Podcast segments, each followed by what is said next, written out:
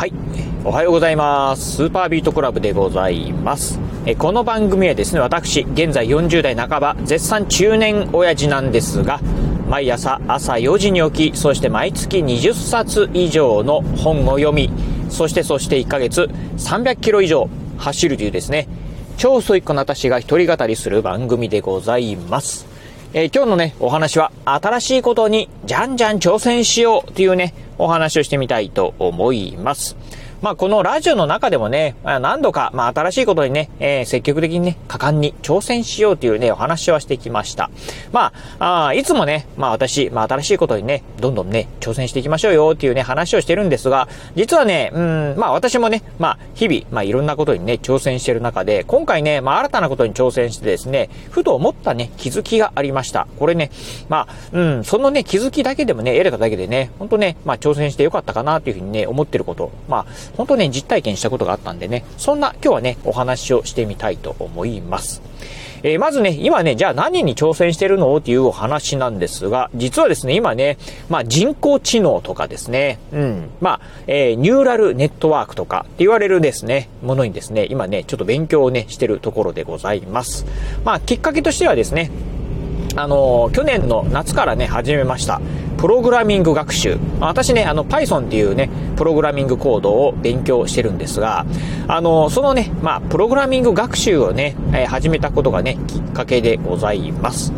えー、プログラミング学習、もう始めてですね、もう7ヶ月、8ヶ月ぐらいになるんですけど、うん、まあ、えー、一通りね、基礎的なところはね、分かってきまして、で、まあ、あ基礎的なところ分かってくるとですね、まあ、応用的なところをですね、まあ、どんどん今度ね、学びたいなというふうにね、思ってきたんですよね。うん。プログラミングってね、やっぱりね、奥は深いので、まあ、基礎的なところは分かっても、やっぱりね、まあ、いろんな応用のところをね、掴まないと、そしてね、まあ、いろんなこう、多岐にわたることはね、できますんで、じゃあ具体的にね、自分はそのプログラミングを覚えて何をしたいのっていうところがね、あろうかなと、えー、出てくるんですよね。やっぱり勉強していますと。で、最初はね、まあ仕事に活かせるっていうところで、あの、まあ、ウェブスクレーピングって言ってですね、いろんなこうインターネット上の情報なんかをですね、まあ、あの、取ってくるっていうですね、まあ技術なんかを勉強してたんですが、まあそれだけだとですね、えー、まあ、うん、まあそれだけでも十分なんですけど、もっとね、まあ幅広くね、えー、このプログラミングっていうのを、まあ仕事の中でね、えー、活用できないかなと思ってですね、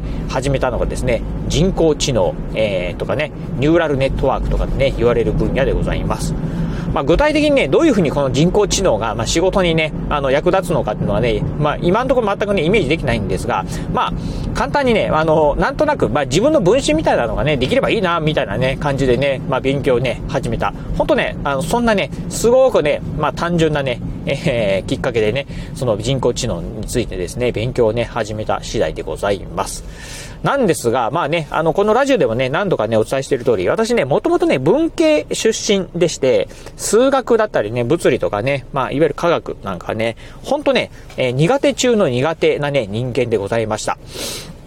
まあね、えっ、ー、と、高校もね、まあ文系のね、コースにね、えー、普通科なんですけど、文系のコースを進みまして、そして大学もね、文系ということで、そしてね、まあ仕事はですね、まあ営業職をずっとやってるということで、まあいわゆるこうね、まあ理系のね、脳みそっていうのはね、全く持ってなかったんですよね、この40何年間。まあそんな私がですね、急にですね、そんなね、まあ、あまあプログラミングだったりですね、人工知能の勉強しようと思うとですね、なかなかね、こうついていけないっていうところはあるんですが、そしてこのね、人工知能っていうのはですね、そのね、まあ理系のね、まあ、頭をですね、まあ、特に数学のね、あの、えー、まあ、なんですかね、あの、数学をもろに使うっていうね、まあ、うん、まあ学問といえばですね、その分野っていうところなんですよね。うん。まあ例えばね、微分積分なんていうのはですね、まあ古いにね、使うっていうところなんですが、私、文系のコースをね、進んで、進んだんで高校時代、その微分積分なんていうのはね、やったことはね、まあやったのかどうかも、すらね、もう記憶にないようなね、感じでございます。まあそんな、ね、私がですね、まあ人工知能のね、勉強を始めるにあたって、最初にね、この人工知能、まああの基礎的なね、勉強から始めていくんですけど、やっぱりね、最初にですね、まあ微分積分のね、まあおさらいから始まっていくんですよね。うん。で、まあね、やっぱりいろんなね、こう、プログラミング学習、基礎のね、まあ本とかですね、まあ、えー、まあ、教材なんかをね、読んでますと、うん。あの、最初にですね、まあ、微分積分から始まるんですが、まあ、この辺は皆さんご存知ですよね、的なとこからね、始まるんですけど、その皆さんご存知です、ですよね、的なとこはね、わからずにですね、まあ、あのー、ほんとね、頭がね、パンクしそうになれながらですね、やってるところでございます。まあ、例えばね、ネイピア、ネイピア数であったりとかですね、シグモイド関数とかっていうね、まあ、わけのわかんないね、単語が出てきて、そしてね、まあ、方式見てもですね、なんじゃこれっていう風なね、感じなんですが、まあ、そんなね、まあ、わからないなりにですね、まあ、ずっとね、こうね、まあ、あのー、なんて言うんでしょう、こう人工知能についてですね、あ、微分積分であったり、人工知能的なところ、人工知能に関して、まあ、勉強してるとですね、だんだんですね、人工知能とはどういうものなのか、またね、ニューラルネットワークとかね、あとね、まあ、単一のね、単一入力とか、そういったね、単語が出てくるんですけど、どういったものかっていうのがね、分かってくるんですよね。うん今までこのね、プログラミング学習をする際にですね、人工知能であったりとか、ニューラルネットワーク、まあどういうものなのかなっていうのは、まあなんとなくね、言葉で分かってたんですが、具体的にどういう風になってるかっていうのはね、全くね、分かっておりませんでした。そういうのがですね、まあ実際ね、まあ手を動かしながら、学びながら、プログラミング学習というのはね、どういうものなのかっていうのをですね、まあ学びながら、プログラミング学じゃないな。人工知能とはね、どういうものなのか。まあ、それをね、プログラミングでどういうふうにね、あの、まあ、あ結びついてるのかっていうのをですね、学んでる中でですね、まあ、人工知能、まあ、ニューラルネットワークとかね、単一ニューロンとか、まあ、どういったものなのかっていうのがですね、ぼんやりとね、分かってきたんですよね。うん。でね、そんなね、分かってきた中でですね、まあ先日ね、あの、ネット、えっ、ー、と、YouTube だったかな？見てる時にですね、まあ人工知能とかね、ニューラルネットワークとかっていうのをですね、まあ解説してる動画があったんですが、今までね、見ててね、まあなんとなくね、まあすっ飛ばしてね、あの単語はね、えー、まあ、えー、見てる中で、あ、こんな単語あるんだなっていうのはね、思ってたんですが、意味はね、いまいち分かってなかったんですが、同じね、動画をあ見た際にですね、まあ、この、えー、人工知能についてですね、勉強した、えー、ま、する前とですね、後だとですね、まあどういうものなのかっていうのがね、理解できてきたんですよね。うん。っていうところでは、まあこういったね、まあ人工知能、まあどういう風になってるのであったりとか、それをね、プログラミングでどういう風にね、書いていくのとかっていうのがね、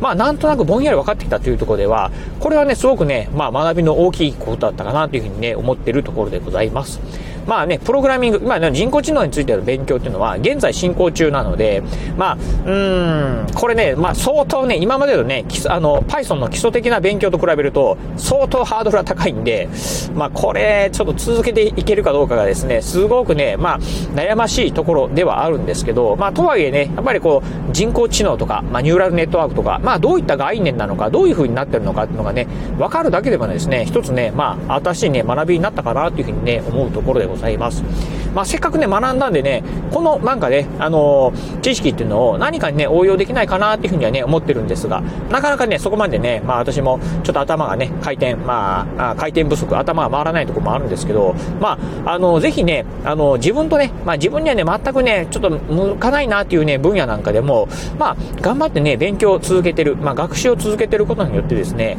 まあ少しずつですね、まあぼんやりと分かってくるっていうところはね、出てくるかなと。これはね、ぼんやり分かってくるとですね、まあなんかね、楽しくなってくるんですよね。うん。なのでね、ぜひ、あの特にね、自分自身ね、苦手だなという分野なんかも、まあ、ちょっと興味本位でね、あのまあ、学習してみるっていうのもね、本当ね、面白いんじゃないかなというふうに思うところでございます。人にね、まあ、強制的にね、まあ、勉強しなさいとかって言ってね、言われてやるよりからですね、自分からね、まあ、なんか興味持ってみて、まあ、なんとなくこれ勉強したいなというふうにね、思ってやってみるとですね、意外となんかね、楽しかったりする可能性もね、ありますので、ぜひね、皆さんもね、一応ね、試してみていただければなというふうに思うところでございます。はい、ということで今日はですね、えー、新しいことにね、えー、ぜひね、どんどんチャレンジしましょうよってとこで、まあ私がね、実際にね、経験した人工知能のね、勉強、学習についてですね、お話をさせていただきました。えー、今日のお話、面白かったな、参考になったなと思いましたら、ぜひ、ラジオトークでお聞きの方、ハートマークやニコちゃんマーク、そしてネギマークなんかありますよね。あの辺をポチポチポチと押していただければなというふうに思います。え、またですね、お便りなんかもお待ちしております。まあ、今日のお話面白かったようだったりですね、私もまあ人工知能とかね、ニューラルネットワークのね、勉強してますよとかっていうね、一言コメントでも結構です。あの、ラジオトークの方からもね、コメント送れるようになってますし、あとね、ツイッターの方からなんかもね、リプライいただければなというふうに思います。えー、そして最後、私ね、ツイッターもやっております。ツイッターの方はこのラジオの配信情報以外にも、あとね、YouTube だったりブログなんかも毎日配信更新しております。ラジオに YouTube にブログ、毎日配信更新情報なんかを Twitter の方でツイートしておりますので、ぜひよろしければ私の Twitter アカウントの方もフォローしていただければなというふうに思います。はい。ということで、今日はこの辺でお話を終了いたします。今日もお聴きいただきまして、ありがとうございました。お疲れ様です。